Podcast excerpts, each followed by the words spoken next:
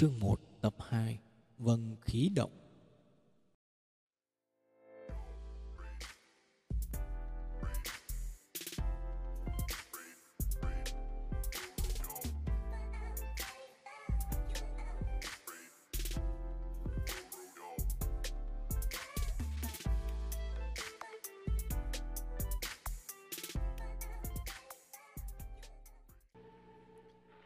Người ngoài tỉnh tới Bắc Bình buôn bán đồ cổ có hai loại.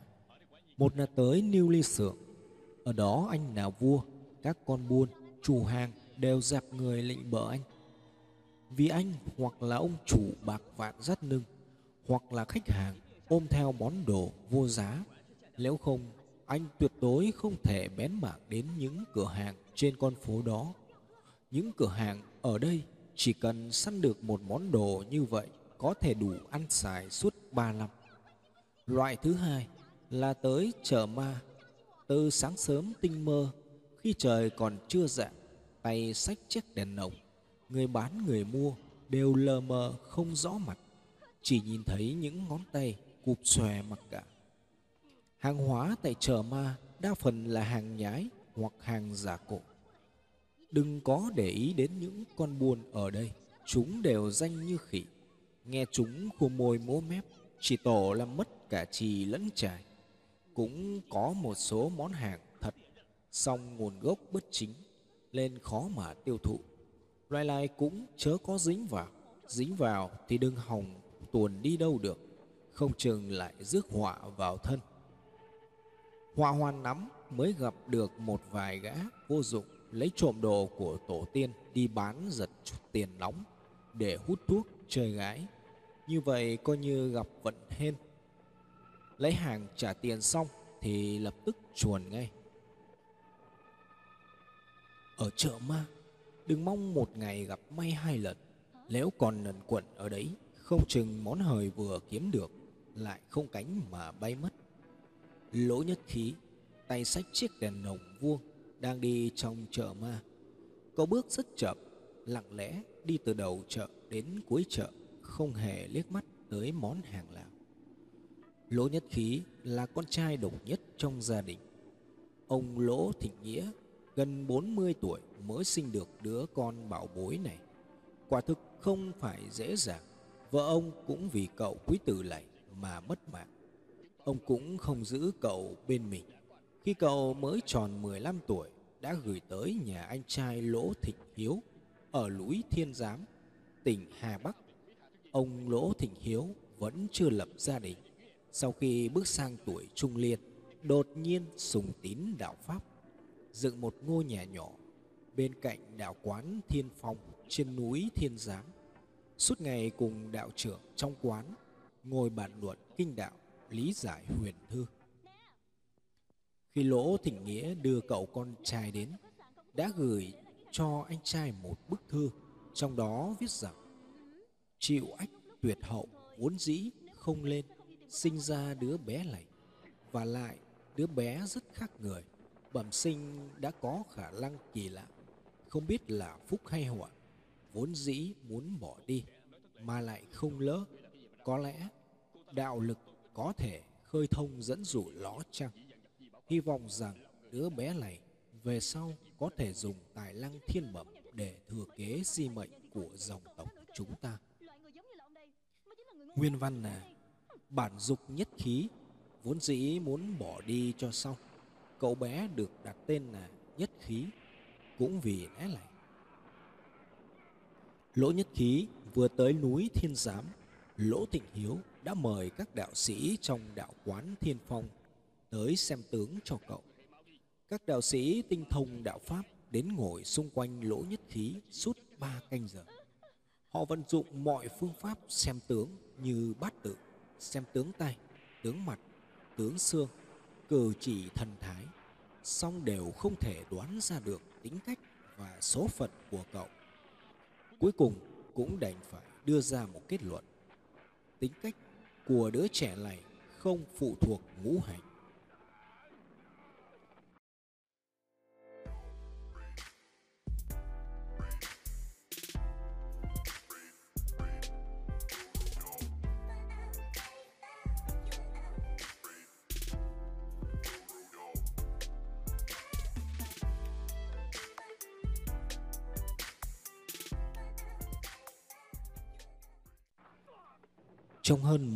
sau đó, Lỗ Tình Hiếu đã không để đứa cháu trai duy nhất của mình có sự khác biệt nào với những đứa trẻ cùng trang nữa. Ông dạy cậu bé đọc sách viết chữ, nhận thức trái phải đúng sai, lại thường xuyên dẫn cậu đến đạo quán nghe đạo giảng kinh. Theo các đạo trưởng học chút quẻ tượng dịch lý, Lỗ Tình Hiếu là người khoan dung, không quan trọng việc cậu có hiểu hay không, có học được hay không. Mọi việc đều lựa theo ý thích của cậu. Điều này cũng phù hợp với đạo lý tùy thuận theo tự nhiên của đạo gia. Đến năm 12 tuổi, lại gửi cậu đi học trường Tây tại Bắc Bình.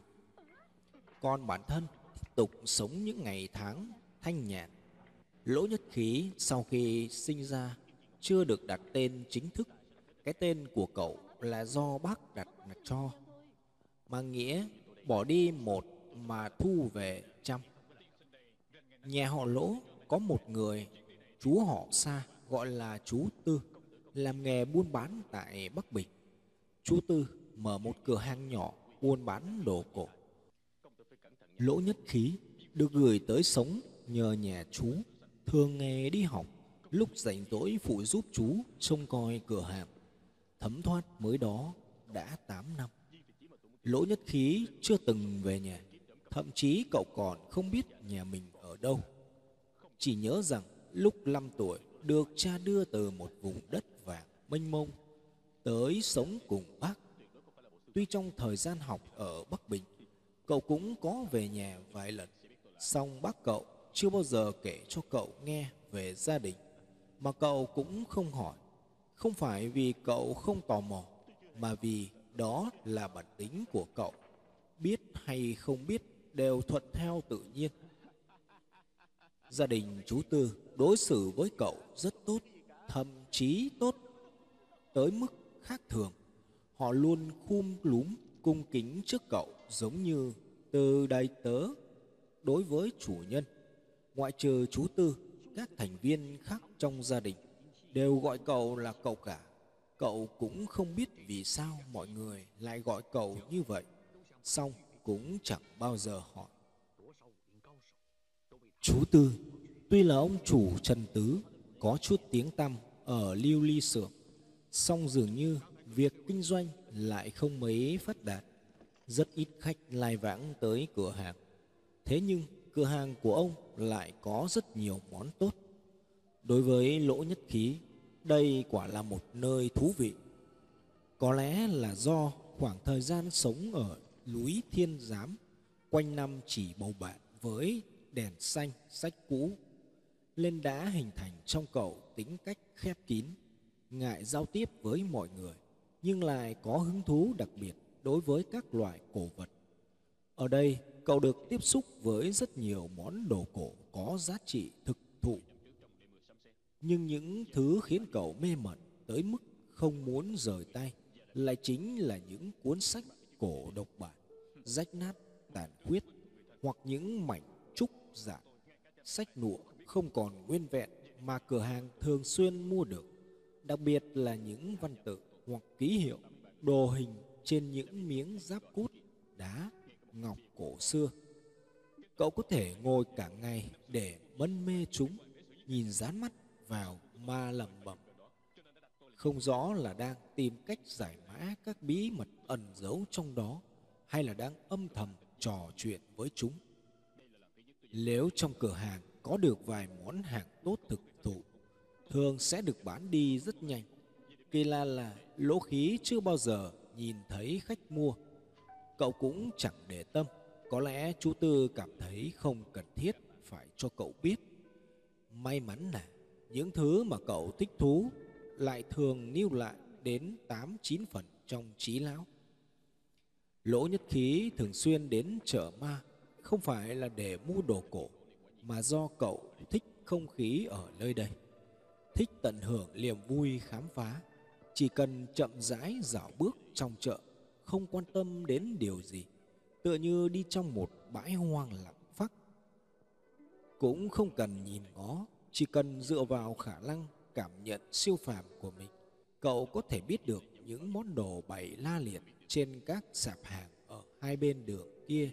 Đâu là báu vật đâu là đồ bộ đôi khi đột nhiên có một món hàng cực kỳ quý thình thình sộc vào trong cảm giác khiến đầu óc cậu hơi choáng váng tim đập gấp gáp. Và sau đó là một cảm giác lâng lâng hưng phấn tràn ngập trong tâm trí. Cậu đã có một vài lần trải nghiệm được cảm giác như vậy, song cậu đều không mua hàng. Bởi vì cậu không có tiền, cũng là do chú tư không cho phép cậu mua, và hơn hết là do bản thân cậu cảm thấy không lên mua. Lỗ nhất khí, khi đã sắp đi tới cuối chợ, mắt cậu dán xuống, đất mà không hề liếc sang hai bên nếu không phải là đang đi, thậm chí cậu còn có thể nhắm mắt lại. Trong cảm giác của cậu, những món đồ vật bày ở bên hai đường đều là những vật thể sống. Chúng đang hít thở nhẹ nhẹ, chỉ là tiếng thở có sự khác biệt mà thôi. Đa số thi thoảng mới thấy thở ra một hơi rất khẽ, tựa như hơi thở của người hấp hối. Rất hiếm hoi mới có những thứ có hơi thở sâu, dài, ổn định và có luồng khí linh hoạt bao bọc xung quanh.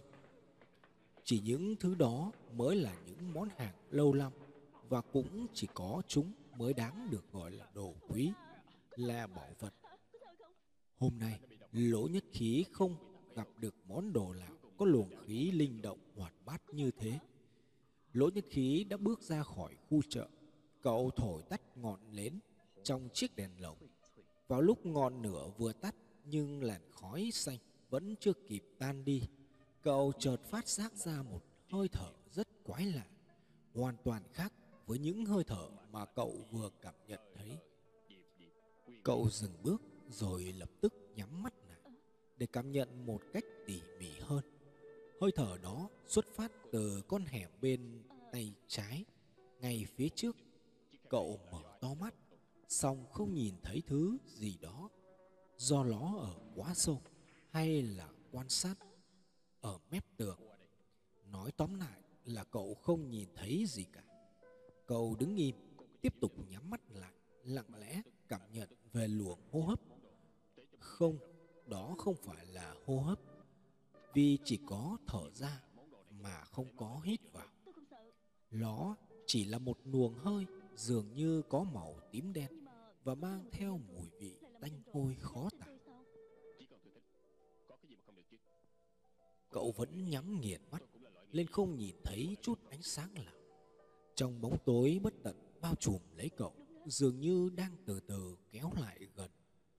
Một hồi lâu, cậu từ từ mở mắt, bất giác khóe miệng lộ ra một nét cười. Đúng vậy, cậu đang cười. Cậu vẫn có thể người trong khi bóng đêm và mùi hôi tanh dày đặc bao quanh. Cậu sải bước về phía con hẻm. Đó là một nụ cười tự chế giễu. Từ nhỏ cậu đã từng trải qua một cảm giác kỳ lạ giống như này. Xong lại bị người lớn gạt đi phăng.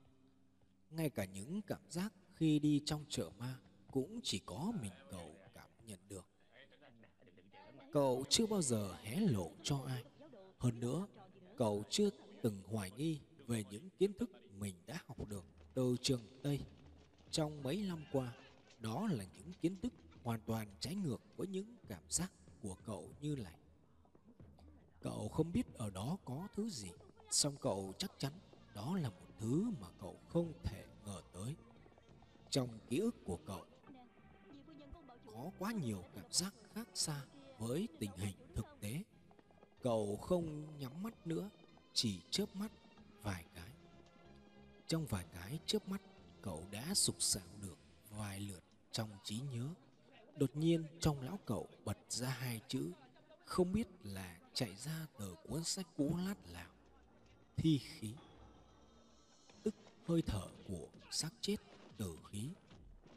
Một đốm lửa bằng cỡ đầu ngón tay chợt giật lên vài cái rồi lóe sáng, nhảy nhót tiến sắt về phía cậu từ trong bóng đêm đi thẳng đến phía chiếc đèn nồng lỗ nhất khí giật mình một cảm giác khó chịu chợt đè lặng, hơi thở tắc cứng trong lồng ngực.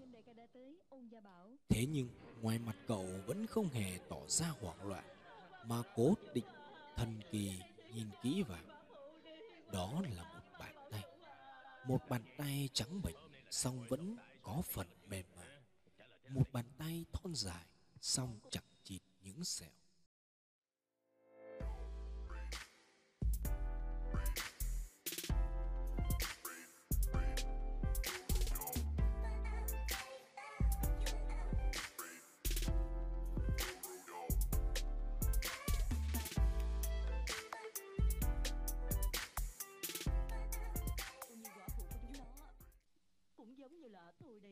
Ngón giữa và ngón trỏ tạo thành hình kiếm kẹp chặt lấy một que đóm dê.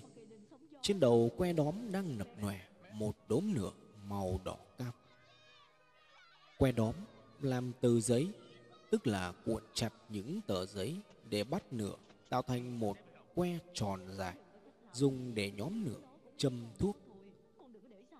Bàn tay cầm que đóm rất vững, không hề rung động khiến nỗ nhất khí đột nhiên cảm nhận được một nỗi khát vọng tỏa ra từ con người. Là song từ khỉu toay trở về, vẫn chìm trong bóng tối. Đốm lửa trên đầu que đóm chợt nhẹ nhàng hạ xuống chiếc đèn lồng trên tay lỗ nhất khí. Ngọn nến trong đèn lồng bùng mạnh lên mấy nhịp.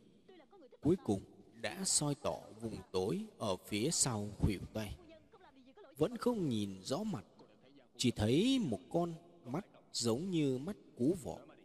Chiếu ra một tia sáng lạnh lùng vô cảm. Ngoại trừ bàn tay, toàn bộ cơ thể người này đều được bọc trong một lớp vải đen hòa lẫn với màn đêm. Nhìn cái này xem, từ trong đống vải đen lụa sụp, thò ra một bàn tay còn lại. Bàn tay ẩn trong một chiếc bao tay dài bằng da hiêu và lắm chặt thành một lắm đấm. Lắm đấm đột ngột mở xòe ra. Ngay lập tức lỗ nhất khí cảm thấy một luồng tanh lông lặng sộc thẳng đến trước mặt. Thi khí, thi khí lặng quá, cậu thầm kêu sợ hãi. Trong lòng bàn tay có một vầng khí tím đen đang xoay tròn. Chính giữa vầng khí tím đen là một trái tim đang đập chứa đầy nỗi oán hận của kẻ chết oan và lời nguyền rủa của vong hồn. Những thứ đó lỗ nhất khí đều đã nhìn thấy, đã nghe thấy một áp lực đè nặng lên cậu, tựa như cơ thể đang bị chìm dần dưới đáy vượt sâu. Cậu bỗng cảm thấy bút tai, đau đầu, buồn nôn, gân xanh trên trán co giật liên hồi. Cậu kinh ngạc khi thấy người áo đen kia vẫn thản nhiên như không, đứng trong vòng xoáy xuyên suốt âm dương, lặng khắc, không hề nhúc nhích. Từ đôi mắt cú vọ vẫn chiếu ra những tia sáng vô cảm. Lấy không, giọng nói cất lên vô cảm y như ánh mắt. Không, lỗ nhất khí trả lời khẽ, xong dứt khoát. Tại sao? Giọng nói vẫn đều đều. Không, tôi không biết. Ngữ điệu của cậu đã cao hơn một chút. Bởi lẽ cậu bắt đầu cảm thấy thích ứng với áp lực lan tỏa từ khối đá. Không biết đây là cái gì, hay là không biết giá trị của nó. Giọng nói đã không còn vẻ đẹp tĩnh như lấy. Đều không phải là tôi không biết dùng nó để làm gì. Cậu đã chân tĩnh hơn. Cậu chắc chứ?